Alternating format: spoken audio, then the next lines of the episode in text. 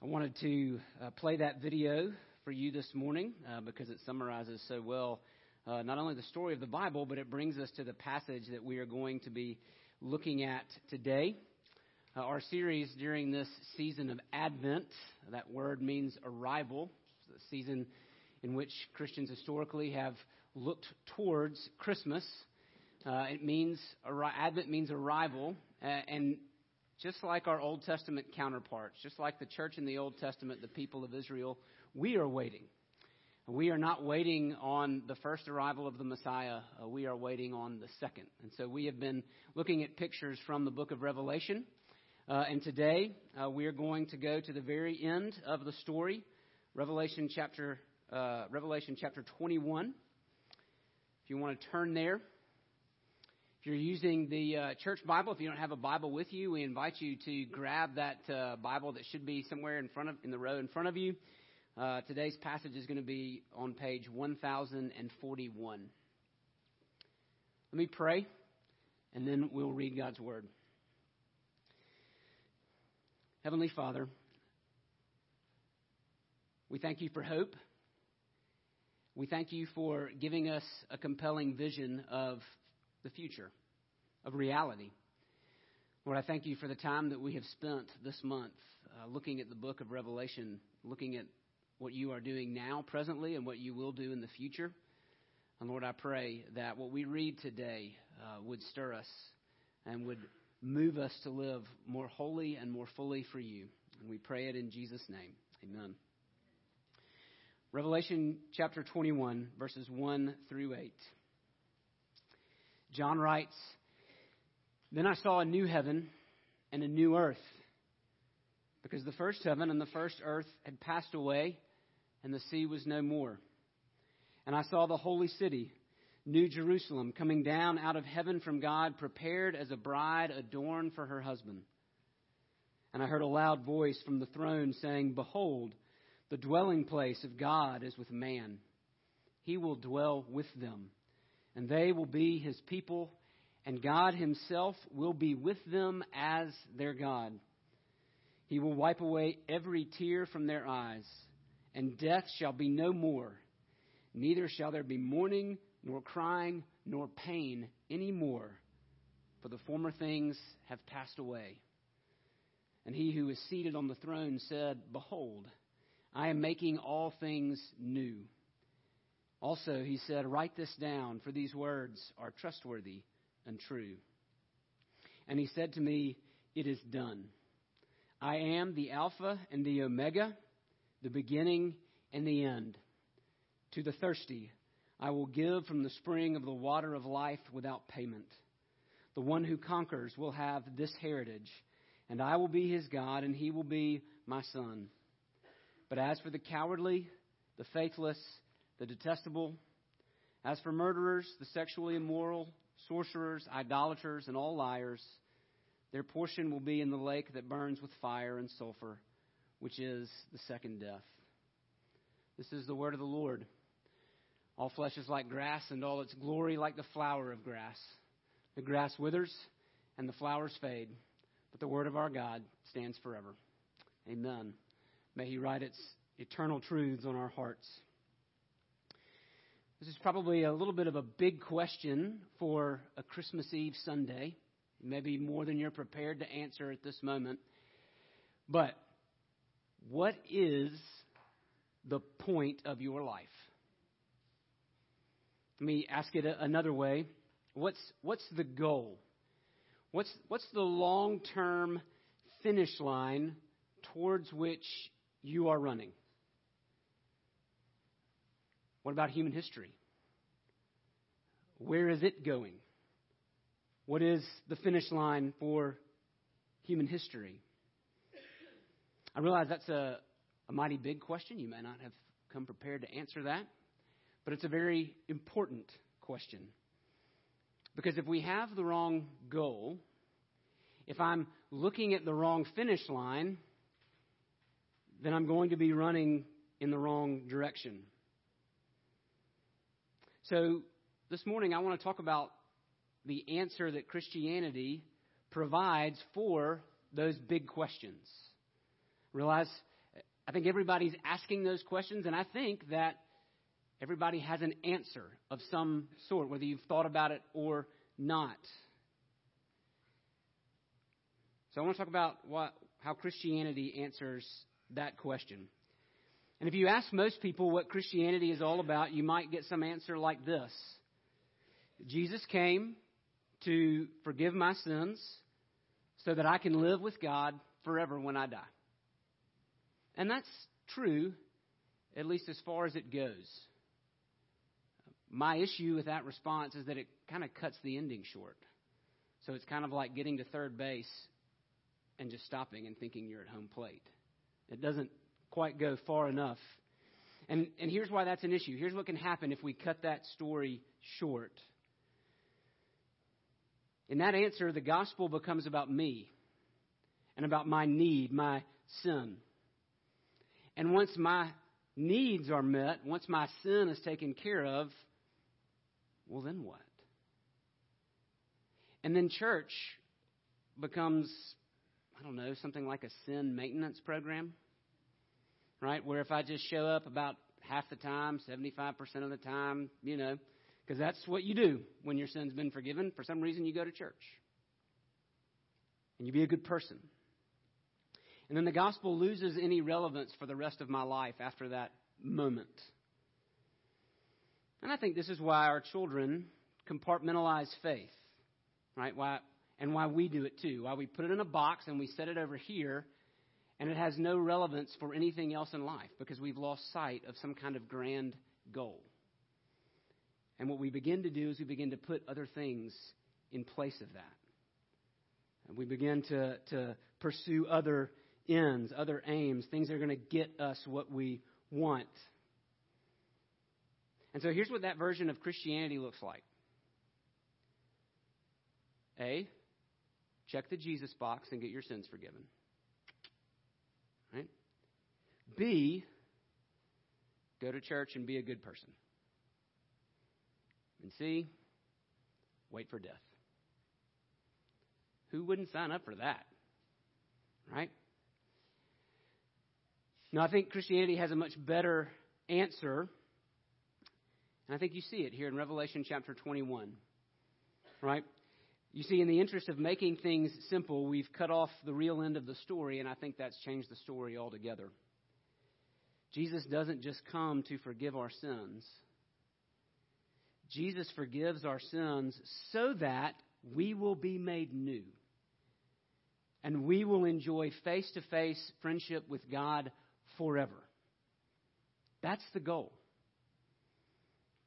Right? The forgiveness of sins is part of that. It's part of the, the process that gets us there. But the goal of Jesus' work is to reunite us with God forever.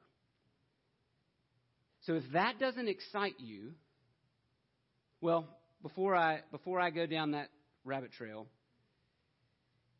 let's, let's talk about what this looks like. Okay, here's a, here's a simple definition. Here's a simple definition. We actually use this definition to describe uh, God's kingdom. And here it is God's people living in God's place under God's rule and blessing. That's what we had in the garden. God's people living in God's place under God's rule and blessing. But when our first parents rejected God's rule, they also rejected his blessing, and they were removed from the garden. And we are now dealing with the fallout of that reality. But what we see in Revelation chapter 21 is that that will come to pass again, that Jesus will bring us back into God's place. We will receive God's rule and blessing, and we will enjoy his presence forever. So let's unpack what that looks like. And hopefully, my, my goal today is for that not to be some kind of floaty reality up here, but for that to actually touch where we live in the here and now. All right? So, first, God's place will be restored. Look at verses 1 and 2. John says, I saw a new heaven and a new earth. Why? What happened to the old one? Well, it passed away, it went away.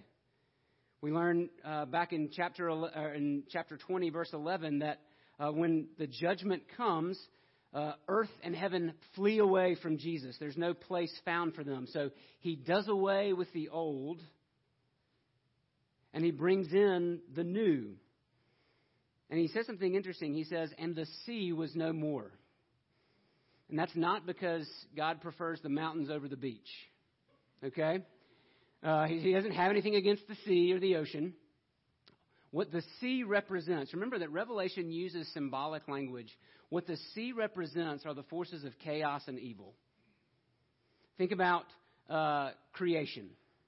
God brings the dry land out of the sea, right? He tames the sea and brings creation out of it. Think about Israel and Egypt. What does God do? He parts the sea so that they can go through it. Right? The sea represents chaos, evil. Uh, it's where the dead go earlier in Revelation, right? And so in this new creation, there is no more sea. There is no more chaos. It is done away with.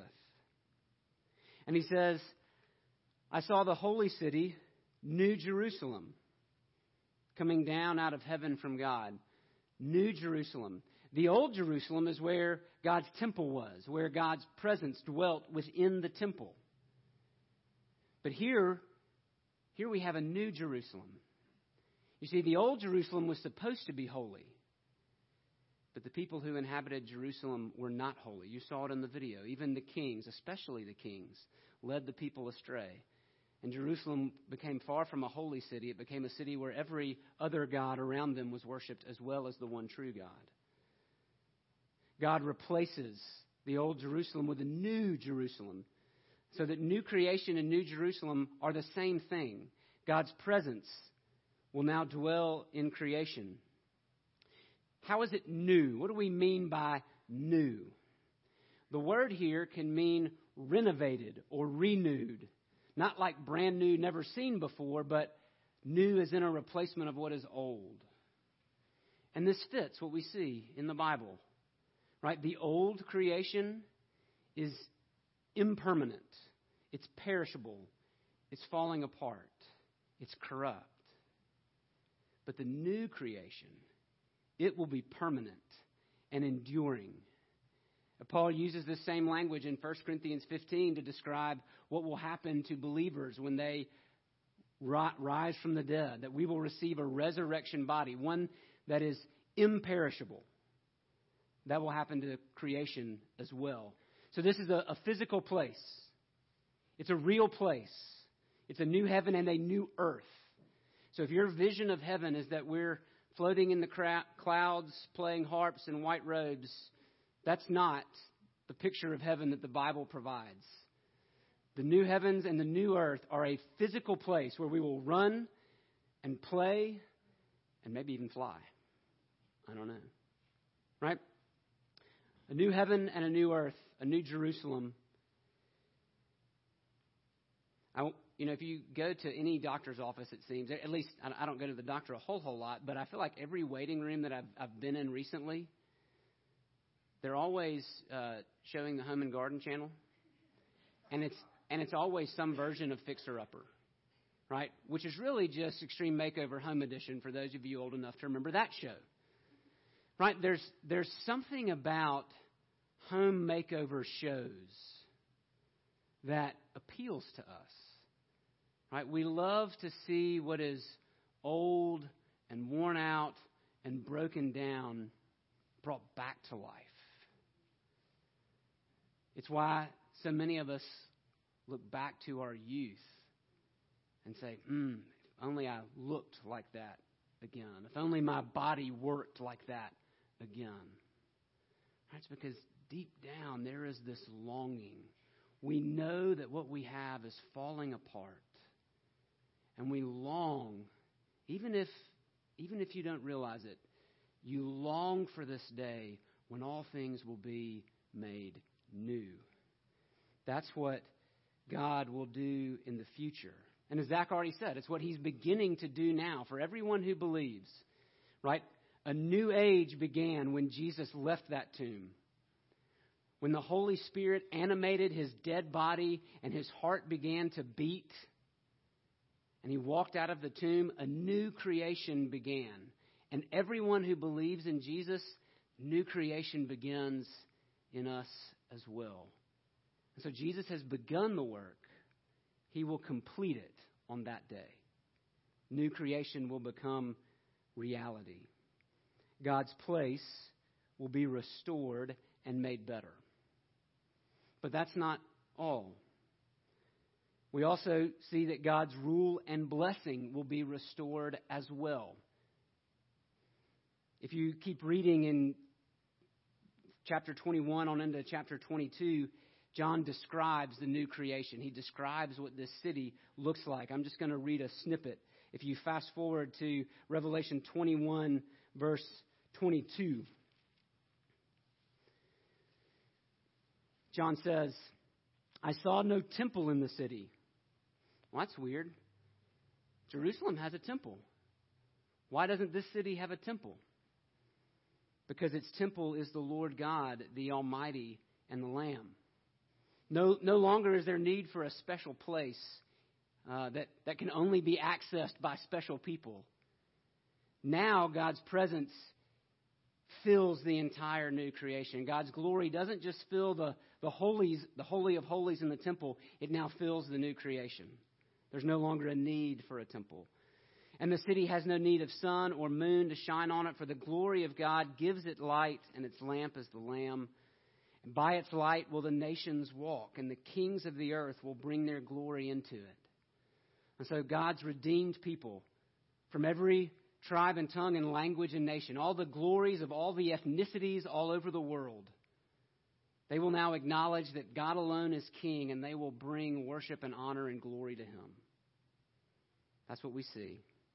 And its gates will never be shut by day, and there will be no night there. They will bring into it the glory and honor of the nations, but nothing unclean will ever enter it, nor anyone who does what is detestable or false, but only those who are written in the Lamb's book of life. So no barriers. Right?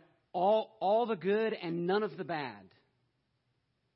God's rule and blessing restored. Chapter 22 Then the angel showed me the river of the water of life, bright as crystal, flowing from the throne of God and of the Lamb through the middle of the street of the city. Also, on either side of the river, the tree of life with its twelve kinds of fruit, yielding its fruit each month. The leaves of the tree were for the healing of the nations. This is a this is this this should recall to you, if you're familiar with the Bible, this this recalls the Garden of Eden. John sees paradise, but again, it's paradise made better. This garden city has a river flowing through the middle of it. It's the river of life, and it flows from the throne of God. And on each side of the river, I don't know how that's possible, right? But on each side of the river grows the tree of life. The last time we see the tree of life is in Genesis 3. When God removes Adam and Eve from the garden, he bars them from going back in so that they would not take from the, the tree of life, so that they would not live forever in a condemned, damned state. Now we have access to the tree of life again. And he says it's a tree that yields fruit every month of the year. Again, I don't think this is literal, I think it's symbolic. But the picture that John sees is one of fullness and abundance and satisfaction. That's what God's rule and blessing looks like in the age to come. Verse 3 No longer will there be anything accursed, but the throne of God and of the Lamb will be in it, and his servants will worship him. They will see his face, and his name will be on their foreheads, and night will be no more. They will need no light of lamp or sun, for the Lord God will be their light, and they will reign forever and ever. God's rule and blessing restored. But that is not the greatest blessing of all. There's one more. God's people will be restored in God's presence. And that's really the point. That is the point of the whole story that once again God's people would be face to face with the one who made them and redeemed them. Look at verse 3. Back in sorry, back in chapter 21, verse 3. After John sees the holy city, this new creation prepared as a bride adorned for her husband, he hears a loud voice from the throne saying, Behold, the dwelling place of God is with man. Now, your Bible may have a little footnote there. That word for dwelling place is the word tabernacle. If you're not familiar with the story of the Bible, the tabernacle was this worship tent that Israel was commanded to build so that God would dwell in their midst.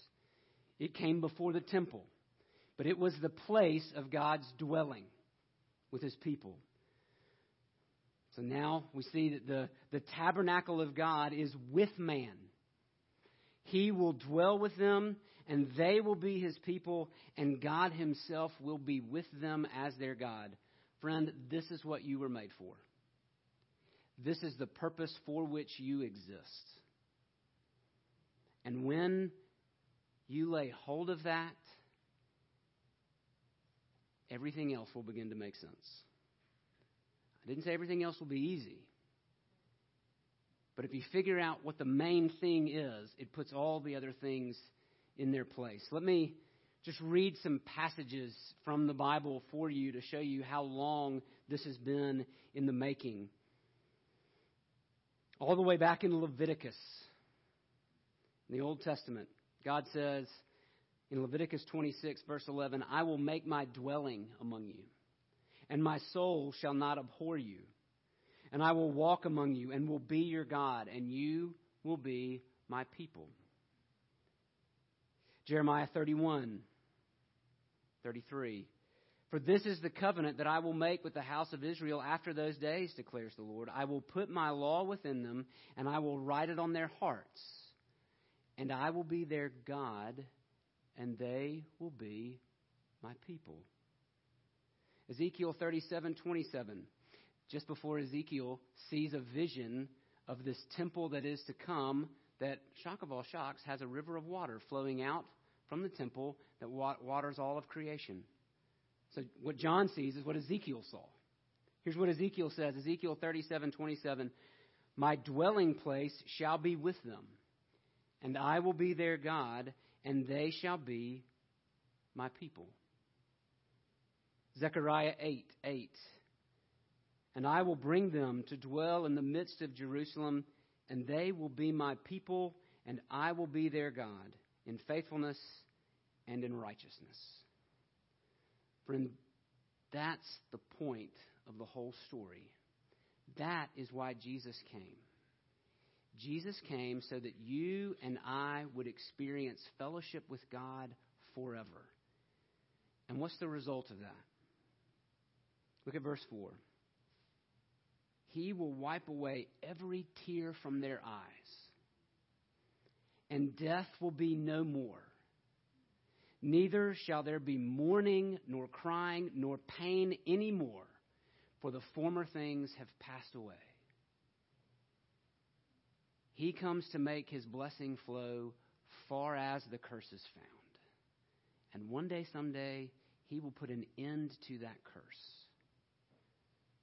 And the God who was crucified on a cross will take his nail scarred hands and he will stoop down and he will wipe away the tear from every eye, and death will be put to death.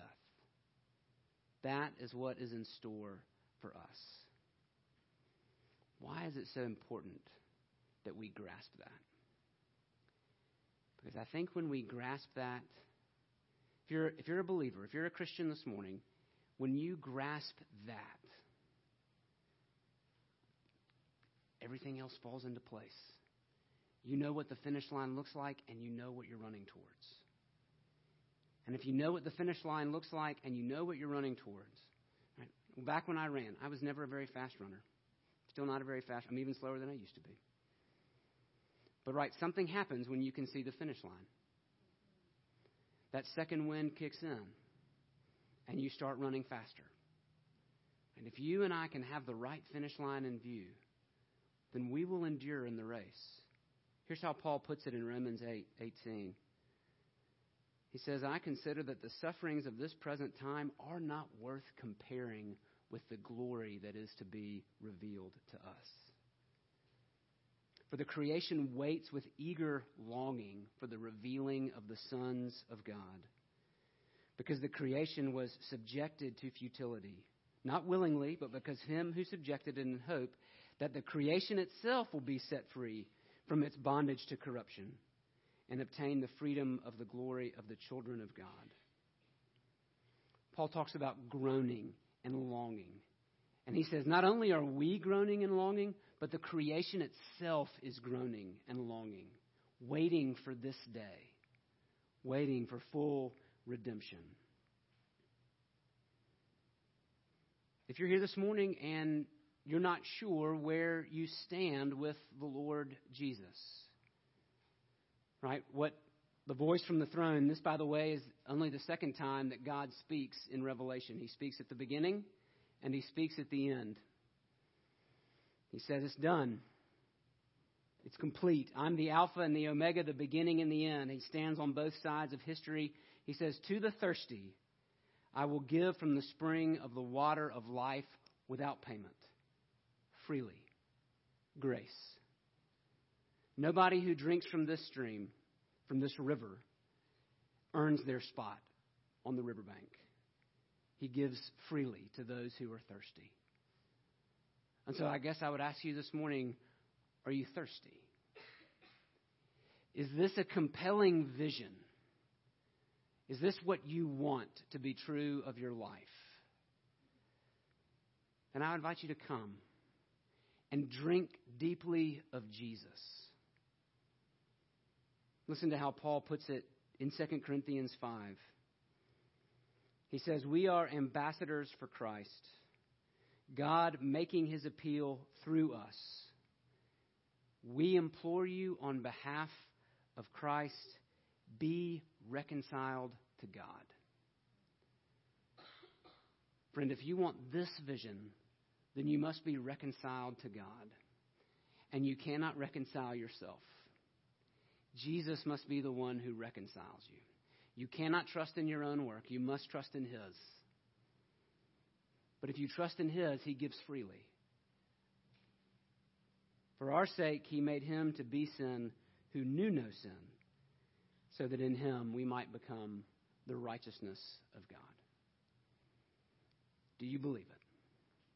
Let's pray.